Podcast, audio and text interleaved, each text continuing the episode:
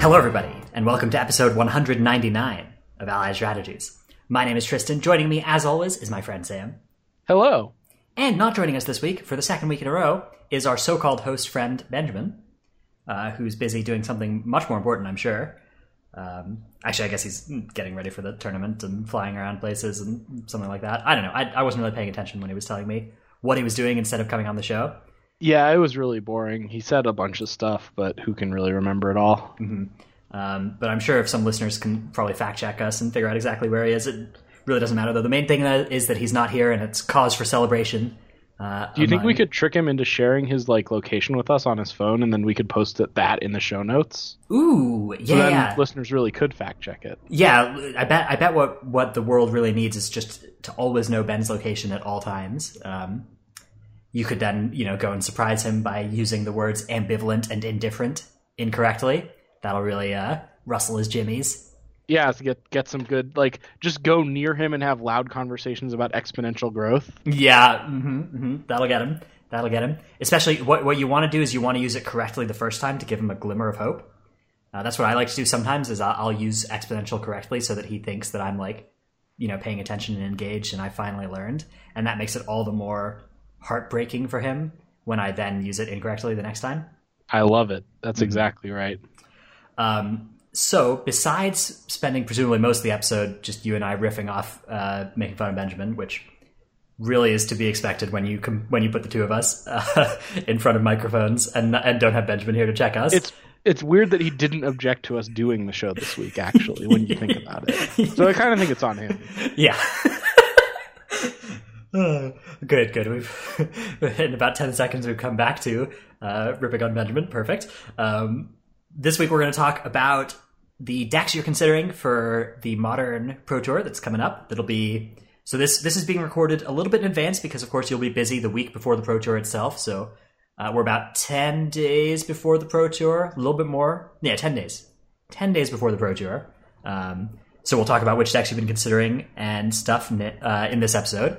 Uh, and then we'll be back with our regular, much less delayed content for episode 200, which will be next week. So that's really exciting. Oh wow, two hundred. 200 have- episodes. Yeah. I have a 200 episode streak of not listening to this show. That's pretty amazing. That is pretty incredible, yeah. You know, I don't think I I, I, I listen to some other podcasts, and I don't think anybody listens to their own podcast. Um, although I do kind of I do kind of hope that Benjamin will listen to this podcast when he's not on it. Um, it seems kind of unlikely because it'll launch at the exact same time as it'll be like the middle of the Pro Tour season. Like it'll it'll be this episode will come out Thursday morning. Thursday Uh, morning in the U.S., which is going to be like Thursday afternoon. In yeah, so it'll be like the night before the Pro Tour. If he might be able to get him to download it for the plane ride for the plane home. Yeah, yeah. That's it's possible that he'll get to listen to it then. Uh, it's possible that he'll be a pro tour champion and just listening to us making fun of him and you know just laughing his his butt off. But I mean, it's also possible that like a meteorite crashes into the Earth, but you know, well, we- that has at least happened before, so there's I guess that's more true. evidence. Yeah, it just feels weird that you're bringing up very remote possibilities. Mhm. Uh, so yeah, we'll, we'll talk with Benjamin. We'll talk that. That'll be next week. Uh, first, though, let's let's roll right along uh, to our illustrious friend and good friend thanking section of the podcast. Uh, those illustrious friends are Matt, Brett, Kiki Jiki, and Winchester, and the good friends are Adam, Matt, Britton, Kyle, Caroline, Eric, Zach, Sam, Duncan, Baptiste, Ari, Wilson, Tobias, and Will. Uh, and of course, if you've added yourself to that list recently, uh, since this episode is being reasonably pre-recorded, you'll start to hear your name uh, starting next week with episode 200. By the way, if you're looking for a, a good time to start supporting the show, you know, episode 200, that's a nice round number. Uh, if you'd like to help turn some of your money into our money. Uh, but one perk of that is that you then get to ask Patreon questions of the week. And we have uh, some more question here from Winchester. Uh, multiple short questions here, so we can kind of rapid fire these ones uh, or spend some time on the ones where we have more to say. Uh, so he asks, do you guys ever talk to other creators? For example, the professor, Saffron Olive, etc., or do you mostly talk with other pros? So, uh, which like magic people that people would know about do you talk with uh, on a regular basis, Sam? I mean, I obviously I talked to like Matt and BK and Luis and Raptor. All the those are all the people who live here in Denver. Who I would say play uh, and Corey Burkhart and uh, Ben Lundquist and Conley Woods. Those are the people who I I speak to regularly who produce Magic content and are uh, they're I would describe them more as pros than content creators. Like the reason that I think the reason that people are mostly interested in hearing what they have to say about Magic is because they're very good, not because they like are making you know particular. I guess Conley is a little different, but like making oddball decks. um, Harsh. um, but yeah, g- generally, like those are the people I talk. I, I generally speak to people. I generally talk more to people who are on the side of like trying to win at tournament magic, as opposed to people who are trying to create YouTube videos or Twitch stream or things like that. And obviously, there's a lot of overlap there. Like Luis does a lot of streaming and makes videos. Matt makes videos and does streaming as well. But I would say their primary focus and the thing that drives them in Magic is trying to win in tournaments uh, as compared to like the professor or Saffron Olive, who I think are trying to, you know, they're doing more of like a self-expression thing and trying to create content for for different reasons. So yeah, they're those... trying to be, you know, uh, entertaining and create, you know, exciting content that is, uh, yeah, like the tournament success isn't a a required part of that formula for them and it's pretty clear to regular listeners of the podcast that that is not a goal that myself or Ben and presumably you have. So. yeah, it's really unclear what goals, if any, I have. Um, yeah, it's it's hard to say. yeah, I, I certainly. Uh, I, I m- most of the Magic people I talk with are you and Benjamin on a on a weekly basis. Although I do also interact with a few others from time to time. Uh, although often in like non Magic spheres. So uh, also, I also have very little uh, interaction with the the professors and the saffron olive types. Uh, although I do from time to time enjoy watching their content, and uh, I think it's fantastic. So. Yeah, I like watching like the professor's sleeve reviews. I, I think those are pretty fun. Yeah. Oh, I recently watched my a friend, an old roommate of mine, Daniel Wong, who is uh, famous for you know top eighting multiple magic, multiple modern GPs with taking turns, quadruple sleeved, uh, quadruple sleeve taking turns deck. I recently watched a YouTube video of his that he created, uh, which was a tutorial on how to quadruple sleeve a deck. Um, so that was a fantastic, you know, seven minute YouTube video that uh, was very eye opening to me. Yeah, that sounds topical and useful to the average uh, mm-hmm. the average player. Absolutely.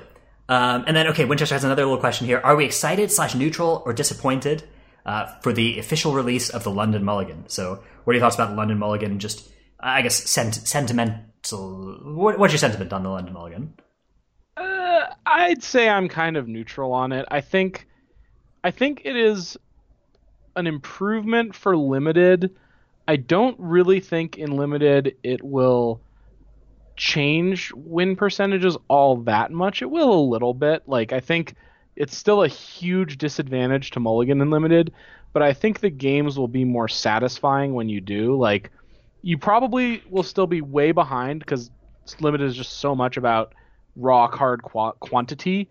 Um, but you'll at least be more likely to interact. And like maybe the thing that'll cause you to lose is that you're behind a card on turn eight and you end up losing because of that. But that's that's so different of a feeling from missing your second land drop because you just have to keep any six card hand. So I'm excited for it there. In standard, again, kind of ambivalent. Um, it seems like uh, it's probably an upgrade there. Like you'll have fewer games where you mulligan really low and have a non-game. Um, and then I think in modern legacy, and I, I, don't really play vintage, but vintage, it's it's probably a slight net downside for me. Um, but it's not it's not really that bad, and it's not that different. Um, so yeah, I, I don't know. I'm I I kind of feel like I'm I'll just take what they deal me and whatever the mulligan is, whatever the mulligan rule is, I'll be happy enough to play with it. And this one sounds sounds fine to me. Yeah, so not going to fundamentally change Magic for you. So pretty neutral for that reason.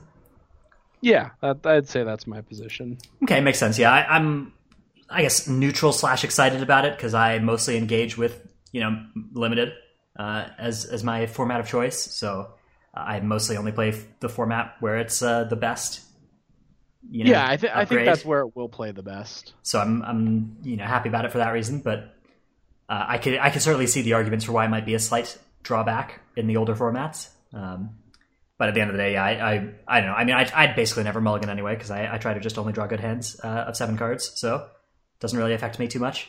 it is also exciting to me just trying new things. Like even if like let's say that it makes modern a little bit worse overall, but for the first like 6 months to a year of it because there's like new things you can do, it makes it feel more exciting and fresh. That might still be like interesting enough for me that I would be fine with doing it, you know. Yeah, and kind of the like the game designer slash person who tries to break formats or that you are is always excited when there's a rules change like this. Yeah, anytime the things are in flux is, is a relatively exciting period for me, I would say. Yeah, so that's uh, there's some excitement from that, even if it is a you know drawback in the absolute in absolute terms. Um, okay, cool questions, cool questions from Winchester. Thanks for all those. Um, let's advance to our flagship segment, card of the week, Benjamin's favorite. Uh, Sam, what is your card of the week? Uh, my card of the week this week is Leyline of Abundance. Leyline of Abundance is a four mana green enchantment with the Leyline text. So if it's in your opening hand, you can start with it in play. And it has whenever you tap a creature for mana, add an additional green and six green green, so eight mana total. Put a plus one plus one counter on each creature you control. And this card has really stuck out to me in modern testing. We've we've been playing a ton with it, and I'll get to a deck with it later in the show. Um, but just a proactive ley line is so different from the other ley lines they've done, or at least one that's actually powerful. They have they have like ley line of the meek, I think, that like tokens get plus one plus one ley line. Isn't that the white one from original Ravnica? Yeah, sounds right. Uh, yeah, That kind of sucks. yeah. so, like- Leyline of Anticipation is like kind of a thing that does something proactive-ish. It's kind of proactive, but also like Flash is, I guess, a reactive thing. right flash is kind of inherently reactive so getting to do like something where you're really enacting your own game plan uh, based around this ley line is a really different experience and something i, I found really powerful so I, i'm excited to play with this card and i can guarantee that i'm not sure that i'm going to play it at the pro tour but i can guarantee that we're going to play it in the team modern super league um, I, I think that's almost 100% at this point so that, that's pretty cool and I, i'm excited to see that sort of design space used a little more Yeah, I, I think that's a, a cool direction for modern um, to help you have like move your deck in an, towards an identity, like being the the Leyline of Abundance identity. Pretty cool. All right, Ben's card of the week is Abandon Hope. Abandon Hope is X one and a black for a sorcery that says as an additional cost to cast this spell, discard X cards. Look at target opponent's hand and choose X cards from it. That player discards those cards. Uh, so wh- why do you think Ben's card of the week is Abandon Hope, Sam? Um, well, he's abandoned the show, Mhm. so that makes some sense. And also, I think he's kind of just on autopilot right now, and Abandon Hope happens to be the top result when you're using like a Pithing Needle or anything like that in uh, in a format where it's legal, which I guess is Modern or Vintage or Legacy or Vintage. So I think that's just where where Ben is at right now. He has he has abandoned the show and abandoned hope. Yeah, that, that seems like it. Absolutely. My card of the week is our market research shows that players like really long card names, so we made this card to have the absolute longest card name ever, Elemental.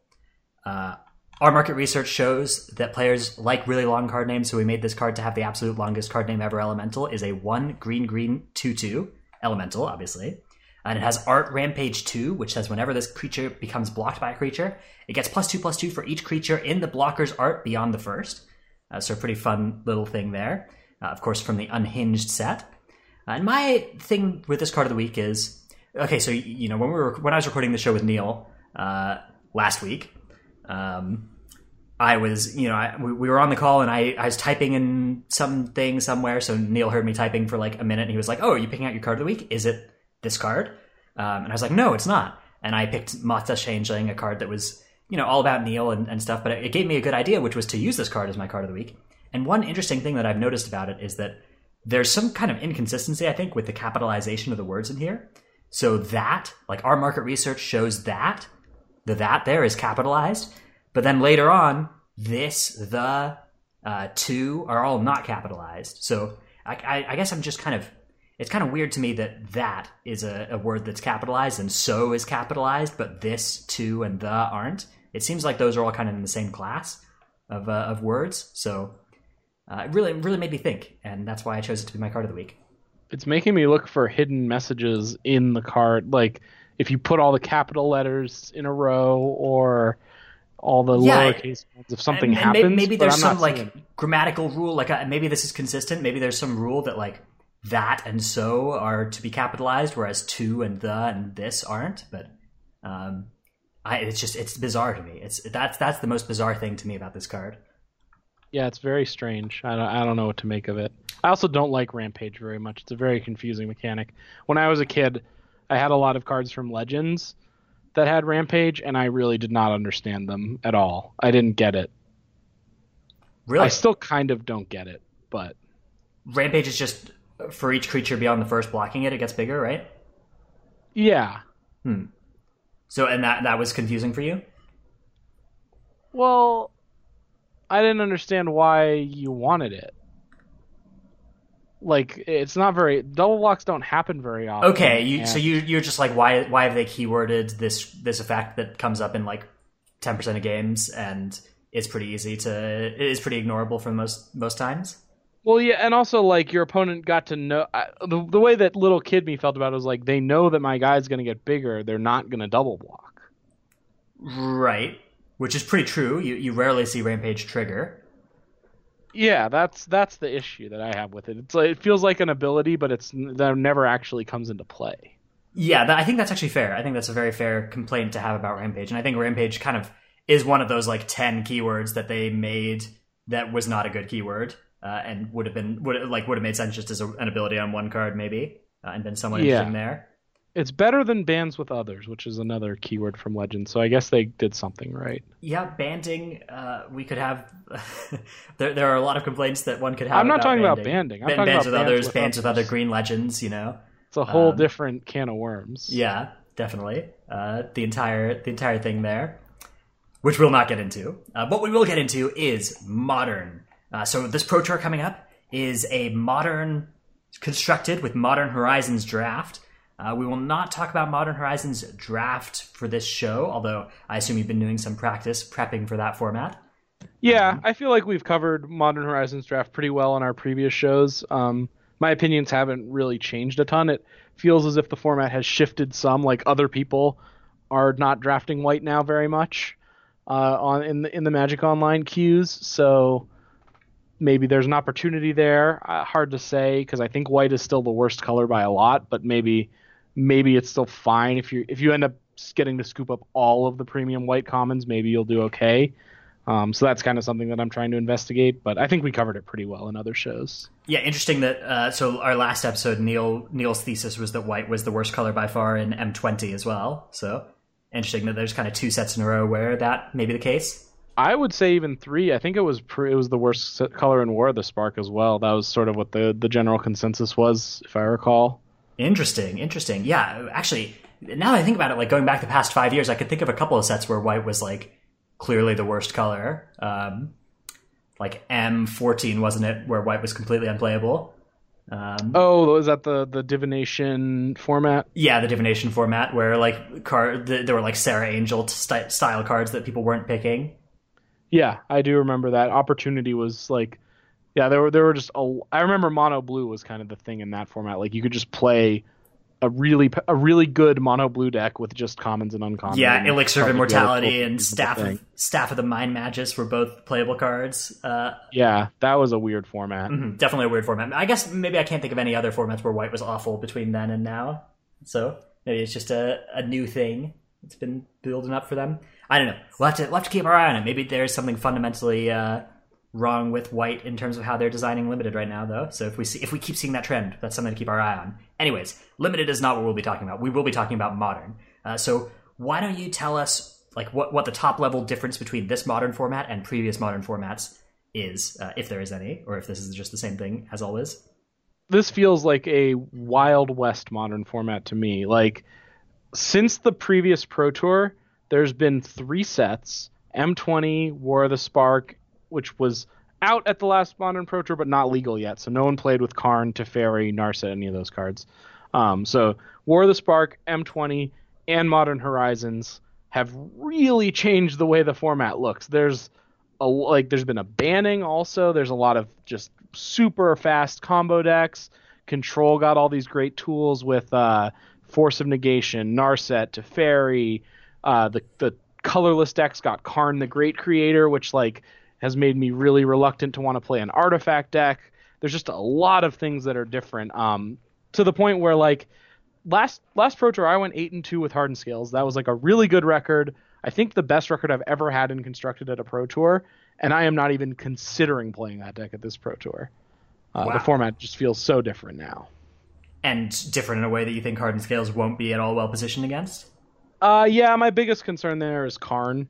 Okay. the the great creator the the the sh- like incidentally shutting off your walking ballistas ravagers etc is is a little much like i think i think tron goes from a pretty good matchup to a pretty bad matchup when they add four karn the great creator to their deck so i'm i'm not looking to play hardened scales Yeah, and that last modern Pro Tour was uh, one where like the uh, the Tron was kind of a menace. So uh, having a deck that was good against that made sense then.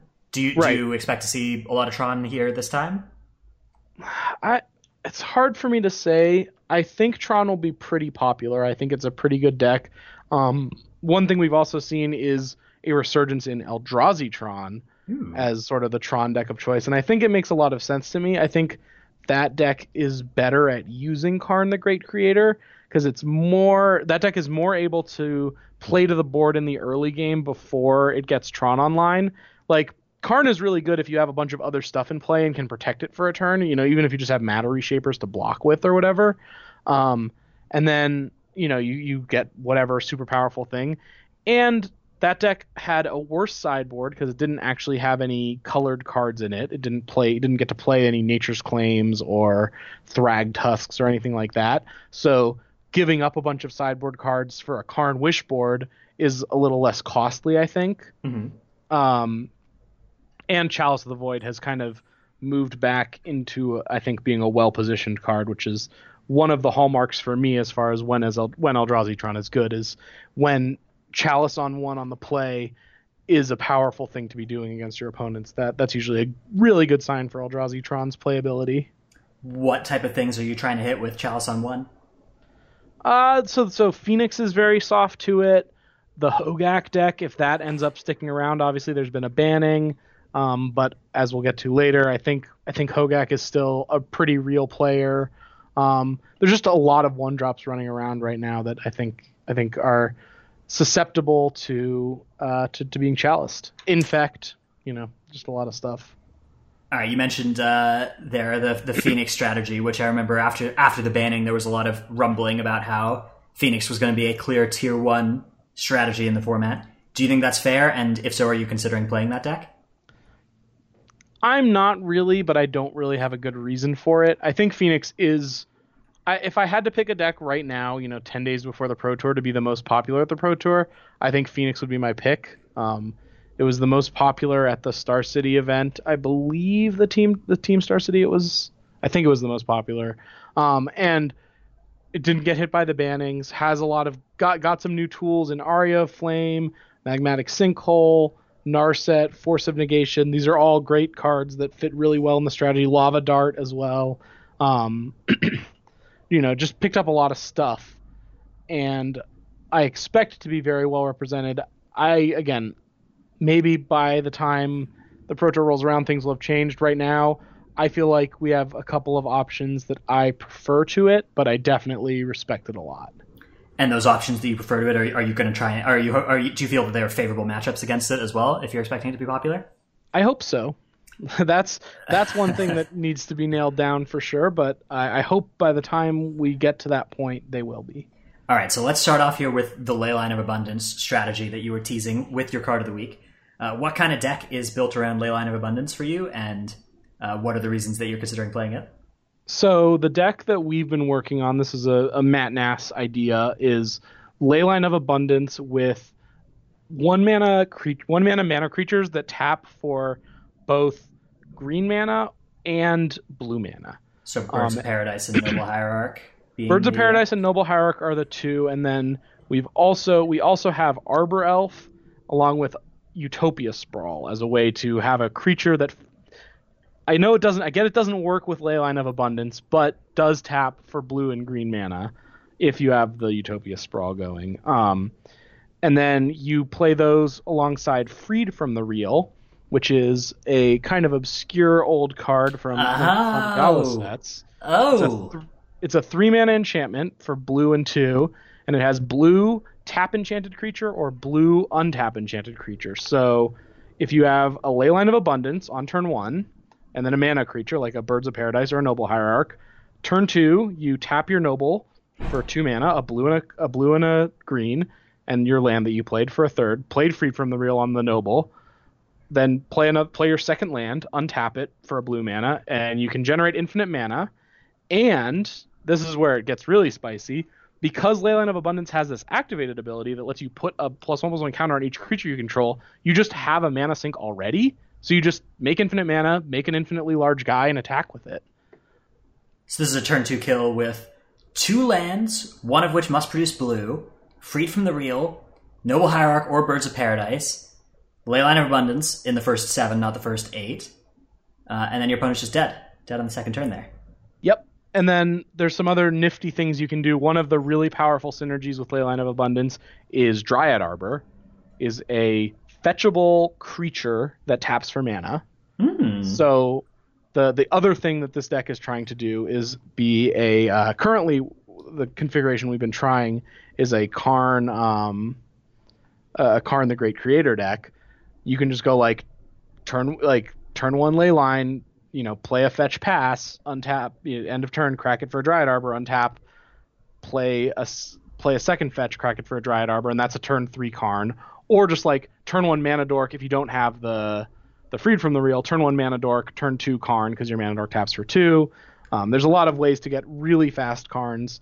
We've had some draws like in, in testing where we've had double ley line and then just a single Dryad Arbor and another land plays Karn on turn two, and that can get out of control really quickly.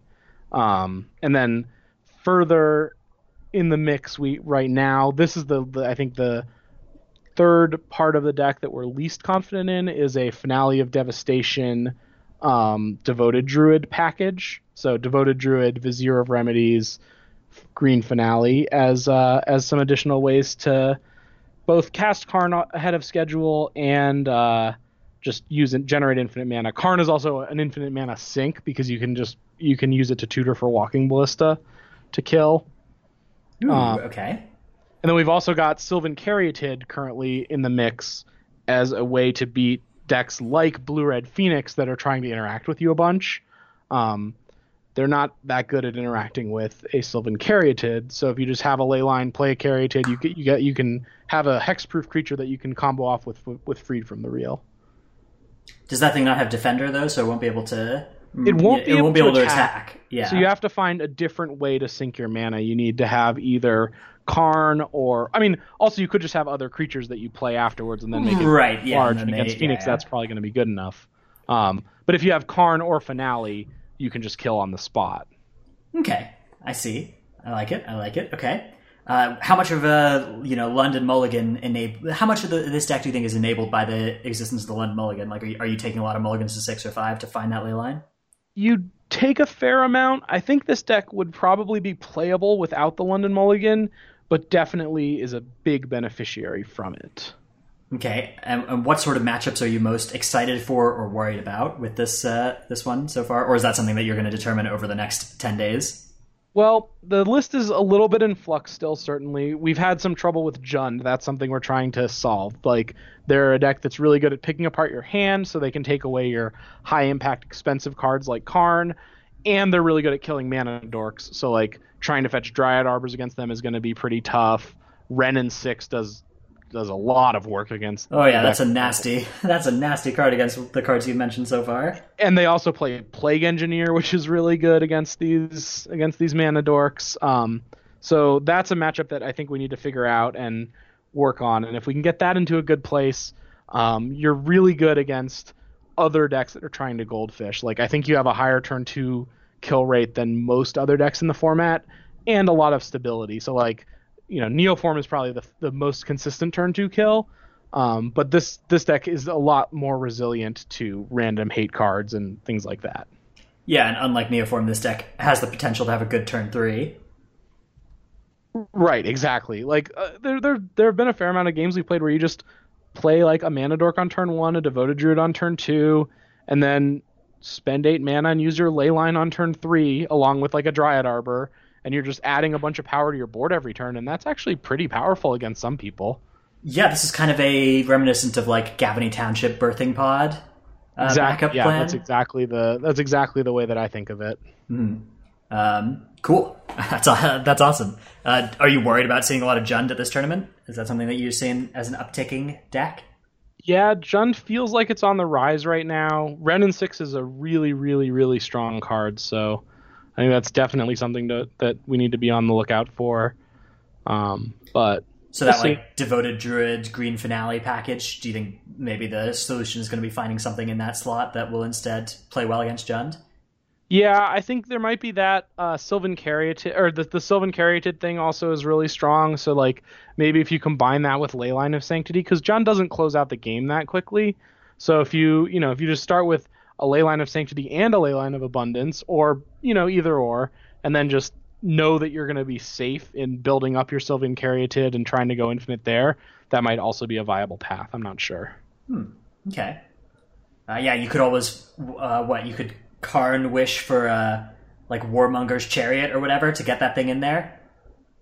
I, I'll just stick to Walking Ballista. Thanks. Mm, Well, uh, yeah, yeah, okay, you're, that's your choice, I guess. Fine. All right. Speaking of Neoform, is there a, a Neoform variant that you're interested in potentially for this tournament? So one thing we've been experimenting with now, this is in the very early stages, I would say, so less likely to pan out. Um, like the Leyline deck, I think we have a solid deck that I think is at least tier two. You know, we might when we as we work on it more, we might get it up to tier one.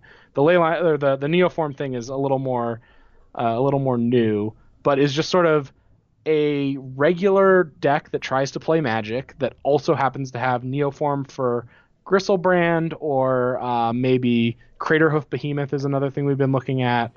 Um, so like right now we have a normal devoted druid combo deck that looks like it would have all the cards you would expect. You know, uh, Eladamri's Call, devoted druid, Vizier of Remedies, all that stuff. Uh, and then also happens to have the Allosaurus Rider into Neoform Griselbrand combo. So sometimes you just do that, and that's a really powerful thing to do.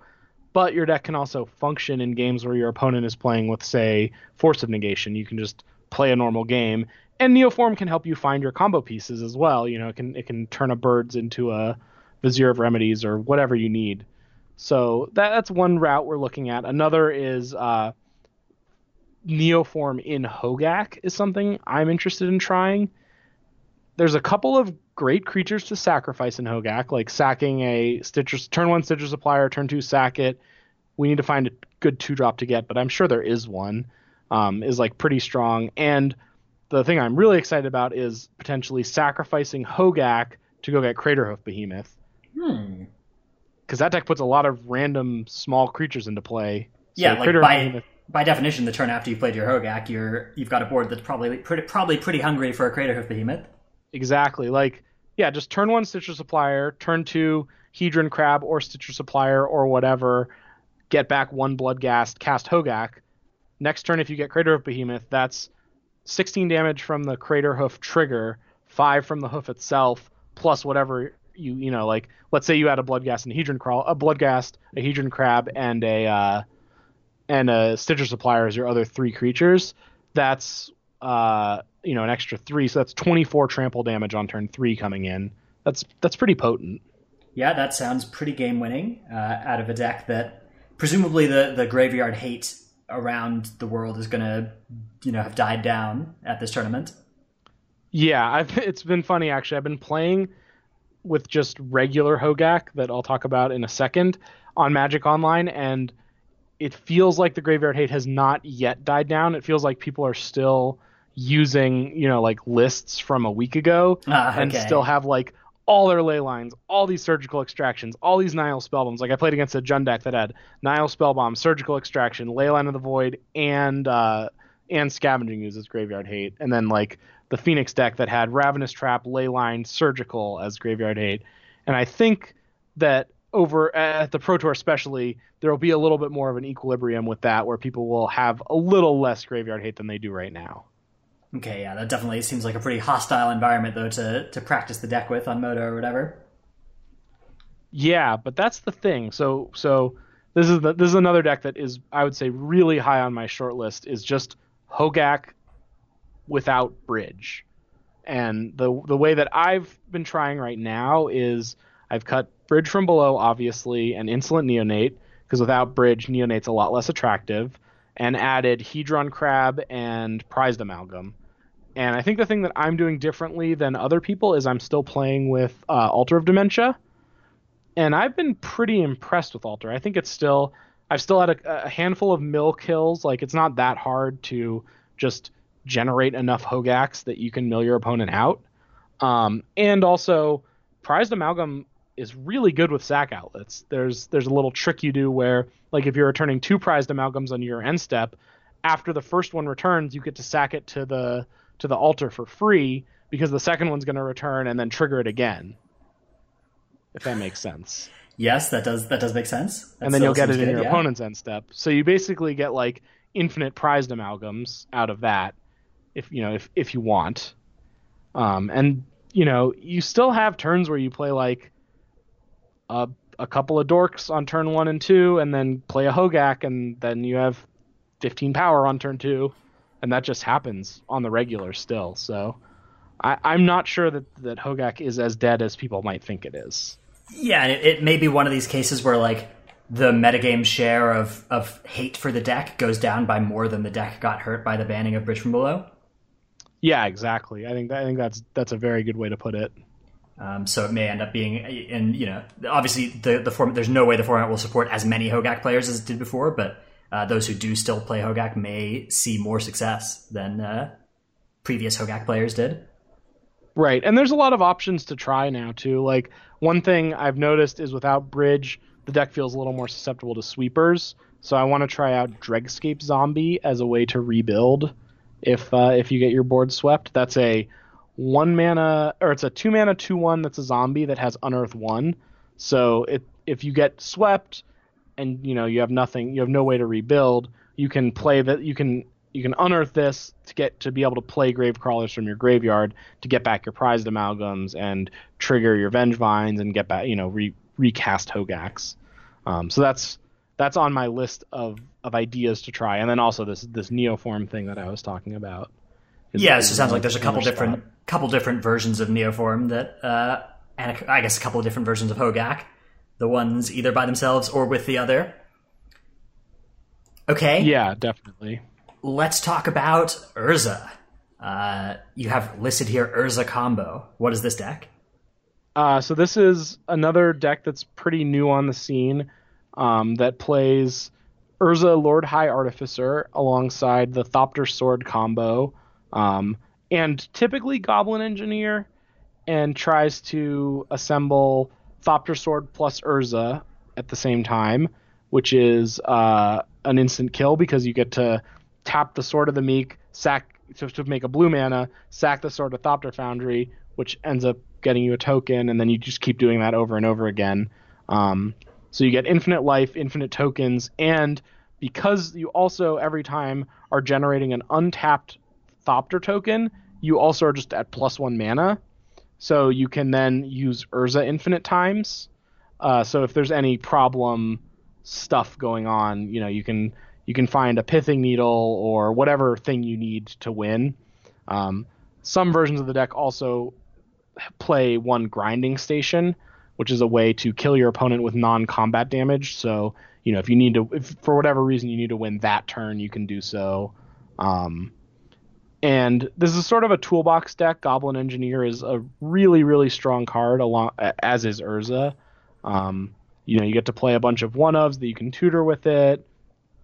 Arcum's Astrolabe is a new card that this deck takes pretty good advantage of. It's a it's a snow deck, um, and you get to use uh, so you get to use some of the snow cards in the sideboard in Dead of Winter and Arcum's Astrolabe in the main deck as just sort of a better chromatic star. You know, you get the card right up front. It works through Stony Silence and Rest in Peace. It just always works, hmm. uh, or at least you always get the card. You know, obviously through Stony Silence you can't float mana off it, but that's not the biggest deal. Right, you're not using it using its filter or whatever all that often. Yeah, Although I guess it does help with uh, Goblin Engineers and stuff going on. Yeah, i i if you're fetching basics, it, it you do often want to use it because Thopter Foundry, you know, has that weird cost, and Yeah. Goblin Engineer, you know, fights against that a little bit. But for the most part, your your mana works pretty well because a lot of your cards are colorless. Mhm. Um, this deck I'm a little nervous about because I think it struggles not as badly as Hardened Scales does, but you know, Karn is still a good card against you. Um, one thing about Urza is that it allows you to use your artifacts to generate mana, and you can still use Urza's ability because all of the all of the activated abilities are on Urza himself, as opposed to you know grafted onto your artifacts. So you can still make mana and use Urza's ability, and Urza just makes really big creatures. So you can sometimes beat a Karn that way, but yeah, it's still it's still a problematic card to play against. If if I expect Karn to be really really popular, I don't think I want to play Urza. All right, speaking of Karn, Eldrazi Tron, a deck that we discussed a little bit right at the top of this format. Uh, I guess we've we've kind of discussed some of the other some of the reasons that that kind of strategy would be good. Uh, Chalice and Karn and, and such uh, being compelling. What do you think the chances are that you'll play Eldrazi And, and if so, what are the, the main things like? What what are the factors that will affect whether or not you play Eldrazi Tron? Is, is this just kind of the deck that you'll fall back on if none of these other experimental things listed above end up uh, seeming promising? Yeah, I think that's kind of where I'm at. I would prefer to not play Eldrazi Tron because I think it's not going to be fooling anyone. I think people are going to be pretty prepared for it. Um, but it is a powerful deck. I believe they haven't actually posted the list yet, but I believe there was a uh, there was a modern Magic Online Championship Series qualifier this last weekend, and I believe both of the eight and no decks were were Eldrazi Tron. So you know it's very much on people's radars right now. Um, but I've also just been pretty impressed with it when I've played it. Uh, the one thing I think I would do differently than what it seems like most pilots do is I would play a decent amount of Mind Stones because I think just turn two Mind Stone, turn three Karn in hands where you don't have Tron is is really powerful. Um, but this deck benefits a ton from the London Mulligan, as you know, as normal Tron did as well and I think just picked up some nice new tools. Chalice being good in the format again is is a great place for it to be. Humans is a little bit on the downswing, although I still do expect humans to be maybe the second most popular deck, maybe the third, somewhere in that range. Um, so, and that, that I think is not a great matchup for for Eldrazi Tron. And you have like Arclight Phoenix is first most popular. Yeah, my my expectation right now, which could change, is that Phoenix will be the most popular. Humans will be sort of the humans and and some kind of Tron, maybe Eldrazi, maybe regular, will be the next most popular, and then everything else will sort of be a little ways back from that. You don't That's- expect that's kind a- of- like a huge Jund resurgence with uh, Wrenn and Six necessarily. No, I, I expect some Jund to show up, some blue white. You know, the way that modern is structured, there's all these decks that make up like three to five percent of the metagame, and I expect them all to show up and be three to five percent of the metagame, just as they just as they always are. So I want to probably do something. You'll you'll notice a, a commonality among these decks is that they are all incredibly proactive. Like if left to their own devices, they all kill you and pretty fast. Yeah, and So- they're either they're either like the ones the, the slower ones on this list are disruptive, and the faster ones are very fast. Yeah. So that's that's kind of what I'm looking to do. I'm I think I'm pretty unlikely to want to play something like Blue White Control, even though I think I got it got a lot of new tools. I just think that uh, it, it's not it's so hard to to cover all of your bases in a format like this and and feel confident about how about where your deck is positioned that I think it's unlikely I end up playing something too reactive like that. I, I think there are a lot of people who try not to be caught playing that kind of deck, uh, especially at the Pro Tour level in Modern. So I think yeah it's it's so it's so tough in modern to predict the format and you know get get your control deck right and you just you hate to be playing the deck in the room that's going to accumulate draws as well uh, in this format. yeah that's definitely true as well you want to you want to be able to close out the games quickly and when other people I, I I like that when other people stumble these decks are really good at punishing them you know they they end the game really fast Yes, yeah. The, the, the multiple of these decks have turn two kills, right? Um, available to them. Uh, I mean, I guess only the Leyline deck really has the, the turn two kill, but a lot of these decks have pretty checkmatey turn twos if uh, if if they do their thing. Yeah, that that sound that's how I would characterize it. Like, I guess Hogaak technically can kill on turn two if you have some really nutty like turn one Stitcher Supplier, turn two like go off exactly perfectly with with Altar maybe can kill on turn two. I don't know. That But probably uses any- all your cards though. Yeah, it's it's not like Leyline's five card uh, kill. Uh, no, I, don't, I think it doesn't. It, well, it's more about what you hit with the Stitcher Supplier, right? Like if you go turn one Supplier into triple Bloodghast, turn Okay, two yeah, okay. Sack two of the Bloodghasts to get back to like get some stuff, and then play a Hogaak from your graveyard, sack it, do something else, get Vengevines back. Like you know, if things the stars align perfectly, I think you can cobble together a turn two kill somehow. But it- yeah, it's not just- realistic in the way that it is with Leyline though. Right, but you can also. I mean, the the the, the Hogaak deck can definitely turn two, return two Vengevines, and have a Hogaak in play. And Right, that's that's more of the situation I was kill. talking about. Yeah, is the the turn Yeah. two checkmate there. Uh, although Right. if you are playing against another proactive goldfishing deck like Neoform or whatever, you could die before actually killing them in that spot. yeah, definitely that that's definitely a part of the range. Okay, cool. Uh, so th- this is you know the the deck that you've been working on most of these has been the Leyline thing, is or is that that's the Matt Nass uh, special?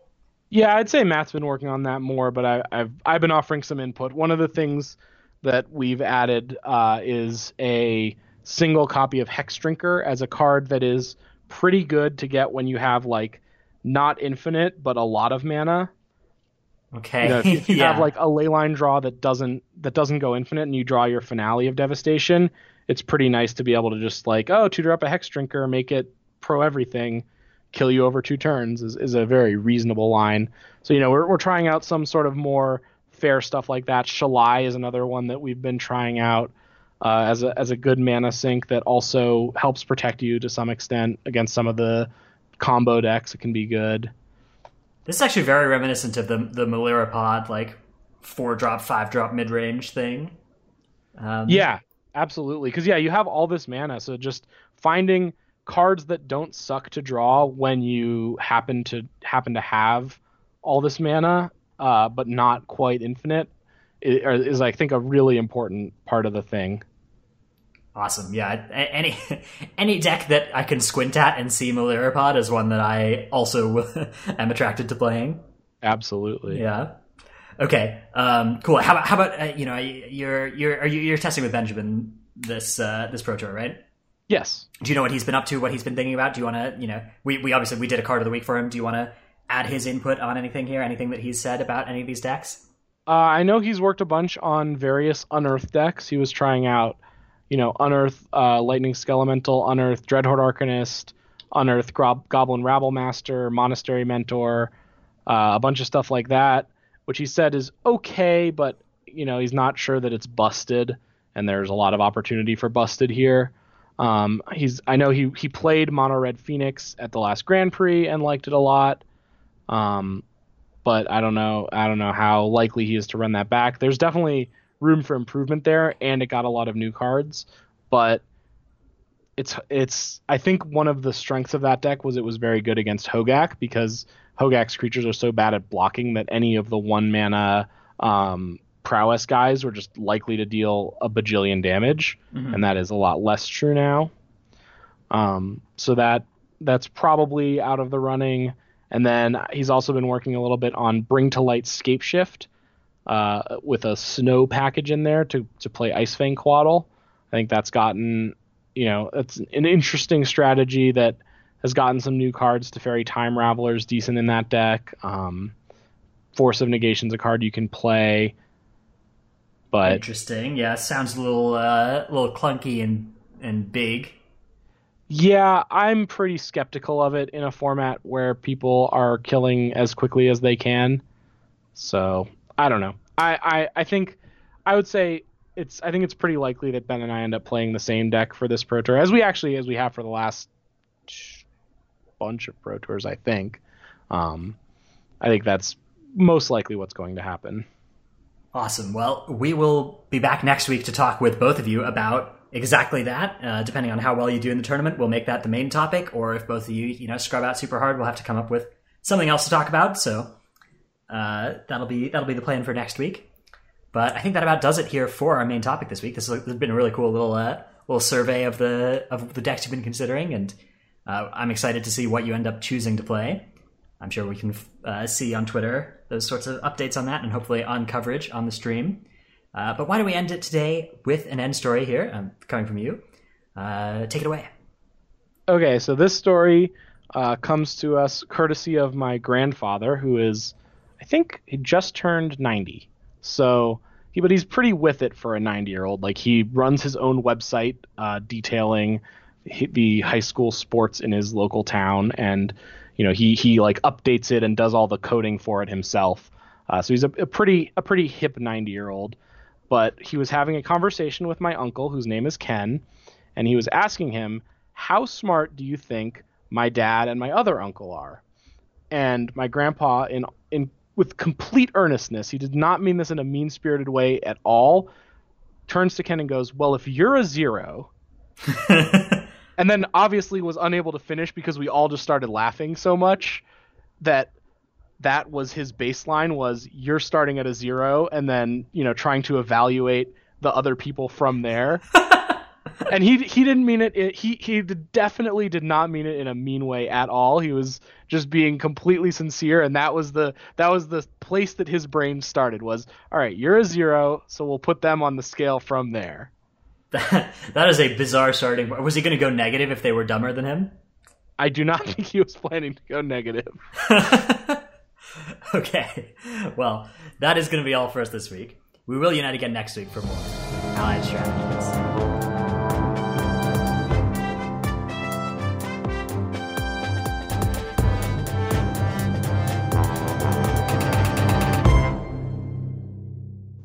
Have you ever played the game Spirit Island? I've not. No, is it awesome? It's pretty fun. It's a cooperative. Uh, it's very similar. It was it was intended to be very similar to Magic and is in a lot of ways, um, but also is a board game. And like you play as the as a variety of spirits on this island, repelling, um, repelling invaders. So like you play against either like the British Empire, the Prussians, the French, or whatever, and you you marshal the forces of this small island with poor technology but spiritual powers against the the colonial invaders. Ooh, that sounds awesome. And it deftly solves the. Uh, I, I I didn't know this, but my coworker had played it, so I was talking to him about it today at work, and he's like, "Oh yeah, I, I play tested that game. I know the guy who made it." Um, originally, there was a rule where the players were not allowed to communicate with each other in any language that the other one spoke. so like you could grunt and gesture and do things like that to try to convey the like spirits that aren't really necessarily allied but are allied against this force thing. And he said after the first game he was like, "Yeah, this game is so complicated that you don't need that rule to prevent people from helping each other." Which like it did really solve that problem. you know that that is like a problem with co-op games often where like the best player just plays all the hands right yeah that's you, that's one of the things i hate about most cooperative games is that they yeah. are effectively single player you definitely could not do that with this game because it was so complicated